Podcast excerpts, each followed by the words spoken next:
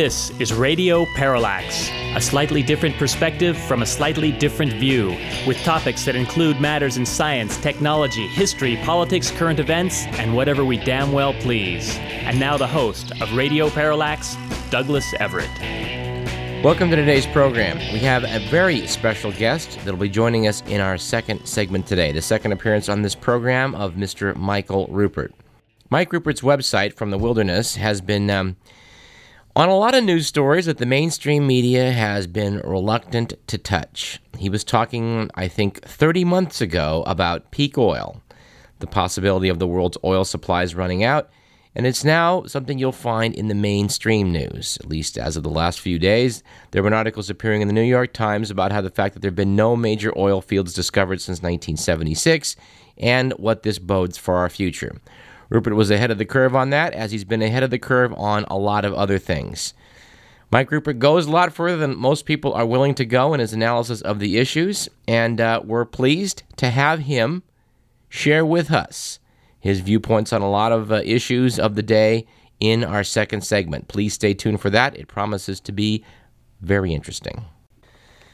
Now, I got word this weekend from our special media correspondent, Mr. Gary Chu, that Air America has arrived in Sacramento. In fact, the efforts of Al Franken and Company are indeed heard locally now on KSQR 1240 AM. We're going to try and hook up with the good people over at 1240 AM, see if we can interview their general manager and maybe some other people because the kind of thing you're hearing on Air America is the kind of thing you hear, frankly, on Radio Parallax. I, on the very first time I tuned in, I heard the familiar voice of Joe Wilson being interviewed by Al Franken.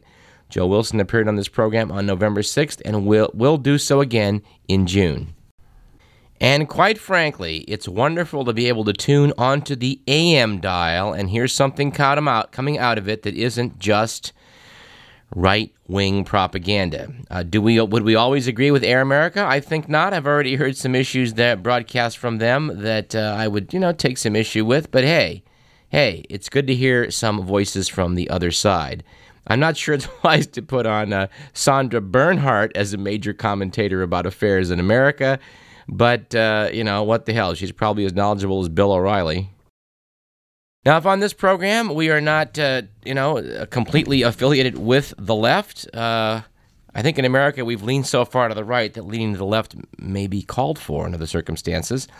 But I would call your attention to the fact that um, we often cite from The Economist, which is considered to be a, uh, a periodical of the right, and we often cite the Sacramento News and Review, which surely is a uh, periodical from the left. Oddly enough, in this last week, Governor Arnold Schwarzenegger of California graces the cover of both magazines. We, uh, we do recommend both of these uh, these journals. They, they are going to give you different slants in the news, and it's your responsibility to read them and uh, decide where the truth lies. Um, it is sort of funny that uh, The Economist was largely praising of our governor, whereas the News and Review was somewhat skeptical. The article by Jeff Kearns was titled Beat the Press Subtitled, The Governor has settled on a brilliant strategy for dealing with the media. Keep them in a pen and use them as a promotional tool while dodging the tough questions. Well, we covered uh, Governor Arnold here uh, at, at the campus of UCD a few weeks back. And, you know, I don't think I really stressed how well the media was managed in that event. We were sort of all uh, set aside in one region. The governor did not interact with us, there was not a lot of question and answer going on. And when it came time to signing that bill, which we played the audio for you, uh, the governor is a master at you know at, at at the visual image, at the photo op. He took out the pen, he signed the bill, he smiled and nodded at the crowd, and you can bet that that little soundbite and that little clip was what went out over the evening news. He's uh, turning out to be a rather masterful politician. And The Economist thinks he's doing a bang up job in managing California's affairs. Uh, well, we will be uh, returning to the governor uh, on this program to talk about what's been going on and what will happen. You can rest assured of that. Now, quoting from the Bee, we took a rather skeptical viewpoint of the U, of the Davis City Council's effort to change Sutter Place, a street in uh, in Davis that leads up to Sutter Davis Hospital.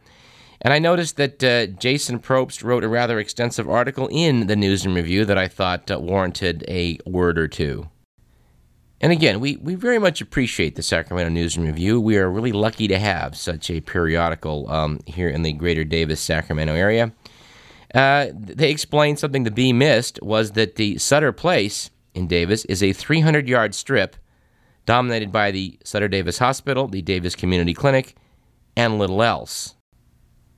You know, I got to say, this reminds me of the bad old days of when I was a UC Davis student, and I and and we had to and I had to listen to these all these people that were advocating a boycott of South Africa. Now, that's that's a subject worthy of uh, of discussion. You could argue whether you know whether a boycott did some good or whether it did not. Personally, I uh, I have my doubts. And I certainly have had my doubts about why South Africa needed to be singled out among the world community of nations when compared to, say, what Pol Pot was up to in Cambodia. And yes, if you were following the story about what was going on back in the 70s, you knew that genocide was taking place wholesale in the country of Cambodia. Yet, no one seemed to protest. Of all the things going on in the world of politics which might concern us in the present time, I uh, I just have to shake my head when I read this article about activist people like activist Steve Jerome Wyatt, 46, who went on a month-long hunger strike to protest the Sutter Place name, figuring it would up the ante. We're constantly testing them for weaknesses, he said. 14 pounds lighter, according to the article in News and Review, Jerome Wyatt arrived alone for the protest scheduled for the April 13th meeting. Jerome Wyatt is homeless, but makes daily appearances at the UC Davis Cross Cultural Center, which is all the home he needs. I go where the Spirit guides me, and that's why I'm here, said Jerome Wyatt. You know, I just, I, I'm sorry, I just have to roll my eyes at some of this. Uh, you know, I listened to, uh, later in the same article, it talks about, uh, they quote someone as saying, it's interesting to see 300 pound black guys playing football in helmets with a red skin on it. Actually, this is Mr. Jerome Wyatt again. Talk about irony. It's a racist term invented by white people.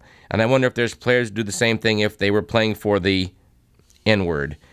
People just don't notice or they don't care. You know, when I was working down in Navajo country, which I did a couple years ago, uh, quite a bit of time, I noticed that the Navajos were wearing the Washington Redskins, the Dallas Cowboys, the Atlanta Braves, the Cleveland Indians. They're wearing all these insignias rather proudly. I guess Mr. White better get on the phone and give a call down to Gallup, New Mexico, and advise these people that uh, they're not acting in a politically correct fashion. All right, enough of that. Don't, but really, don't we have better things to do in Davis, or, or must we fulfill that stereotype? All right, I want to quote from someone in the Washington Post. It was uh, Jackson Diehl who was echoing the sentiments expressed here on Radio Parallax. Mr. Diehl did it rather eloquently, so I thought I would turn to his words to augment what we've already expressed. Quote Over the past three years, George Bush has poured more than $25 billion into the Missile Defense Shield program, the SDI, which envisions a phalanx of interceptor missiles activated by a network of satellites. Bush is now proposing to spend $53 billion more in the next five years, more than twice what we'll spend on customs and border protection. This makes no sense in a world where the biggest nuclear threat is that a terrorist will smuggle a bomb into a major city. Today, the only logic behind a missile shield is to prevent a, quote, surprise missile attack, unquote, by a nuclear North Korea. But North Korea has no missile capable of reaching the continental U.S. That's almost verbatim from what we said a couple weeks ago. But, uh, Mr. McMillan, please cue up the appropriate sound effect for the missile defense shield.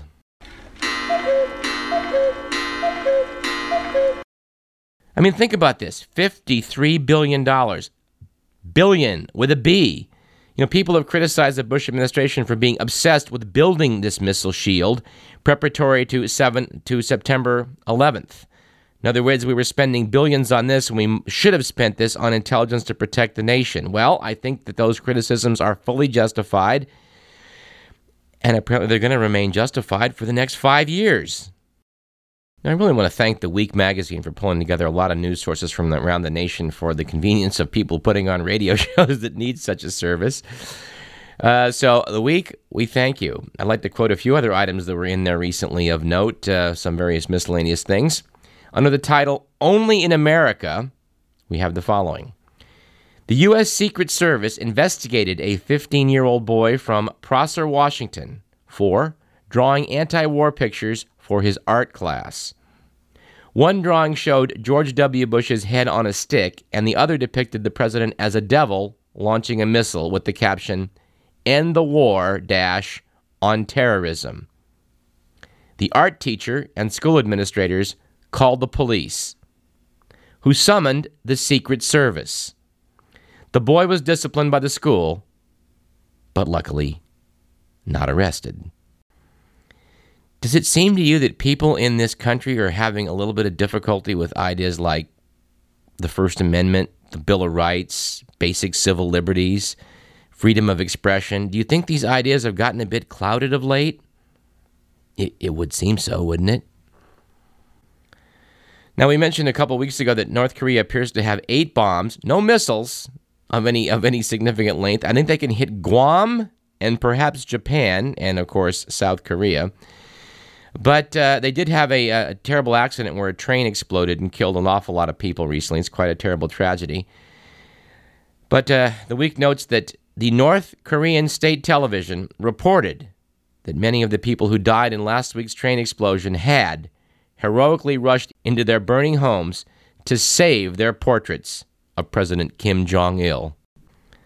Somehow, I don't think that's likely. Now, there was a there was a picture published in the the best pictures of 2003 showing Kim Jong Il with a bunch of people standing next to him, looking rather nervous in a wheat field. That uh, that um, uh, one of our people here in the program is working on mounting. It's going to make one hell of a poster when it's done. It's just it's like talk about one picture that's worth a thousand words. All right, another another little gossip item that's uh, worthy of mention. Kevin Spacey's older brother has said he's writing a book that would expose Kevin's private life. Quoted as saying, "I'm looking for 15 minutes of fame, and this book will give me that." Talk about brotherly love. Apparently, Kevin Spacey's brother is a professional Rod Stewart impersonator. A little election news that's probably worthy of note. President Bush went out of his way to back moderate Senator Arlen Specter, the Republican running for uh, the in the primary in, in, Pennsylvania. He narrowly defeated Representative Patrick Toomey, a Pennsylvania state senator, who uh, pretty much is more in line with the conservative wing of the Republican Party, which is the mainstay of Bush's um, Bush's support. However, in this swing state that uh, went to Al Gore in 2000, Bush would very much like to put it in the Republican camp and he thinks he can do that better if he backed Specter, who is perceived to be something of a moderate, at least in terms of uh, the viewpoint of uh, the Republican right. He is, among other things, pro choice. God forbid. We mentioned for you in our November show watching uh, Senator Specter from uh, the audience. I was just, just a few feet away from him as he gave a speech explaining how he was pretty sure the Warren Commission got it right back in 1963 when he formulated the now infamous single bullet theory, which uh, got the Warren Commission off the hook of having to have uh, two guns shooting at the presidential motorcade. He said, I think I got it right. Uh, doesn't really matter anyway, does it? Well, uh, yes, Arlen, it does.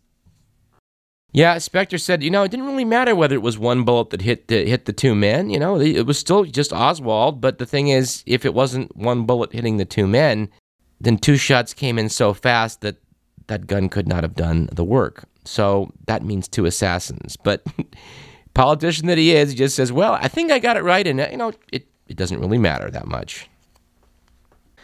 Now, you may have noticed that uh, the Spanish government, when there was a change uh, in the elections, they decided they wanted no more part of uh, the war in Iraq. They've been joined recently, or at least there's been noise uh, made, uh, made in Denmark uh, about the Danes are claiming that, well, you know, we got involved in this, sent 500 troops under what appears to be, uh, you know, false pretenses, lying about the situation regarding weapons of mass destruction. The Danes and the Europeans uh, haven't haven't put this behind them, thank goodness. They seem to think that being lied to blatantly about the whole cause for war uh, is a bit of a problem. But at any rate, the Spanish pulled out. But uh, in a little known item that uh, that I caught reading about this, apparently the Dominican Honduran, and Salvadorian troops, as well as some Nicaraguans who arrived in March, have all decided to turn tail and come home as well. The reason?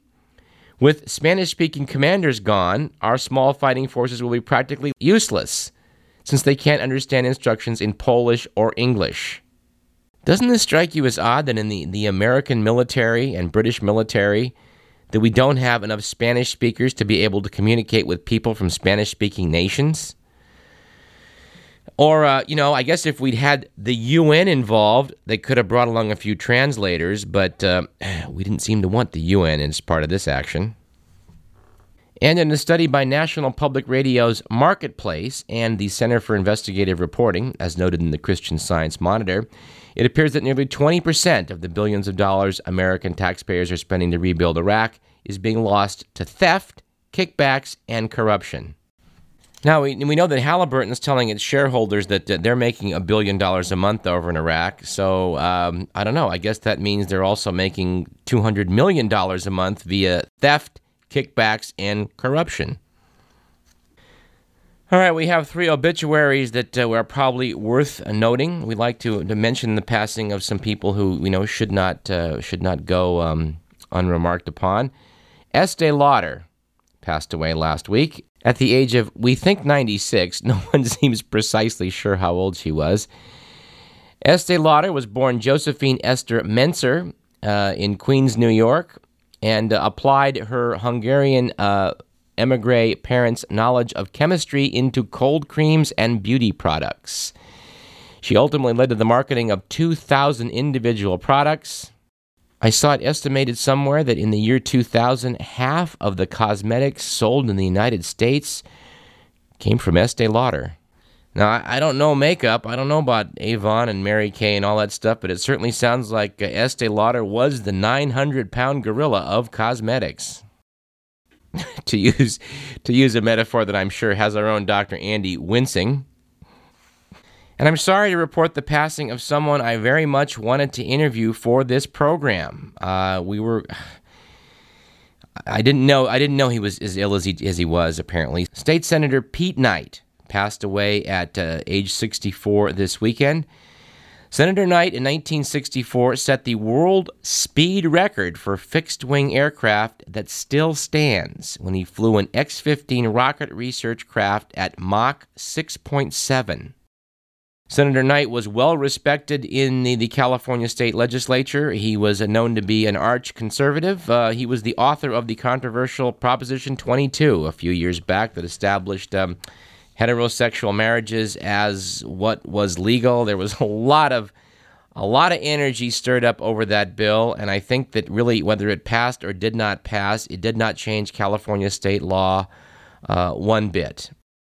I don't know. I thought all that was kind of silly, but I didn't. I didn't want to get into that issue in interviewing the senator. Had we been able to interview him, I would have liked very much to talk about his lengthy and distinguished flying career, and particularly about some of the efforts he had uh, flying the X 15. He was qualified as an astronaut, and, uh, you know, uh, that was an interesting program, the X 15, back in the 50s and 60s. The original idea was something like the space shuttle. You flew up into space and flew back. Well, America opted for the, the, the, quick and dirty, the shortcut method of going to the moon, of getting spacecraft up, basically putting spam in a can, as anyone who read uh, Tom Wolfe's classic book, The Right Stuff, uh, is aware of. Uh, but uh, we finally did eventually get back to returning to a, a, an aircraft slash spacecraft that was more in keeping with the original idea of the Air Force. And I'm awfully sorry that we never, you know, we'll get a chance to speak to Senator Knight about that. But perhaps some of his people can uh, can talk a bit about that um, that very interesting uh, page of the history of um, aviation. And finally, uh, comedian Alan King pass, also passed away this weekend. Uh, I wanted to get a comedy clip from Alan King, and I wasn't able to do so. But you know, we'll try. We'll try and dig one up. You know, we always come back to stuff later in later programs. Alan King was sometimes a pretty funny guy. He wasn't, you know, necessarily my favorite comic of, of all time, but he was solid. He, he was he set the all-time record on the Ed Sullivan Show. And for those of you too young to remember, which I'm sure is all the students uh, at, at, UCD, uh, Ed Sullivan was the show back in the 1960s. I mean, it was a variety show. It had something for everyone. People are familiar with the famous uh, time when the Beatles in 1964 made their American um, uh, singing debut on Ed Sullivan after they'd appeared on the Jack Paar program. Um, Alan King appeared on The Ed Sullivan Show 93 times. Now, you know, that was the thing to do. If you were on Sullivan, you'd made it. I mean, that was like the Tonight Show, David Letterman. It was even it was even like, you know, twice what those are. And uh, King I must have had the record. I can't imagine anybody appearing more. I must have seen half of them, I think. He was always on the Sullivan Show on Sunday night. Uh, funny guy, and, uh, you know, Alan King, we salute you.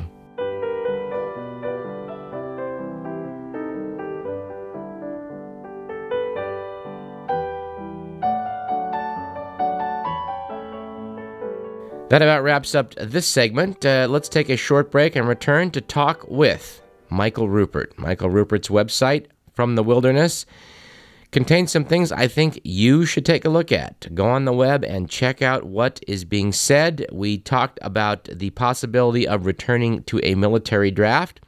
This was being talked about on From the Wilderness months ago. It's now been in the mainstream news. That's a topic we're definitely going to want to return to.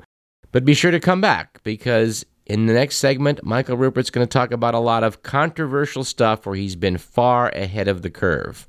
He goes where the major media outlets have been unwilling to go, and an awful lot of times, he's been proven right so far. I'm Douglas Everett. This is Radio Parallax, and you are listening to 90.3 FM, Davis, Sacramento.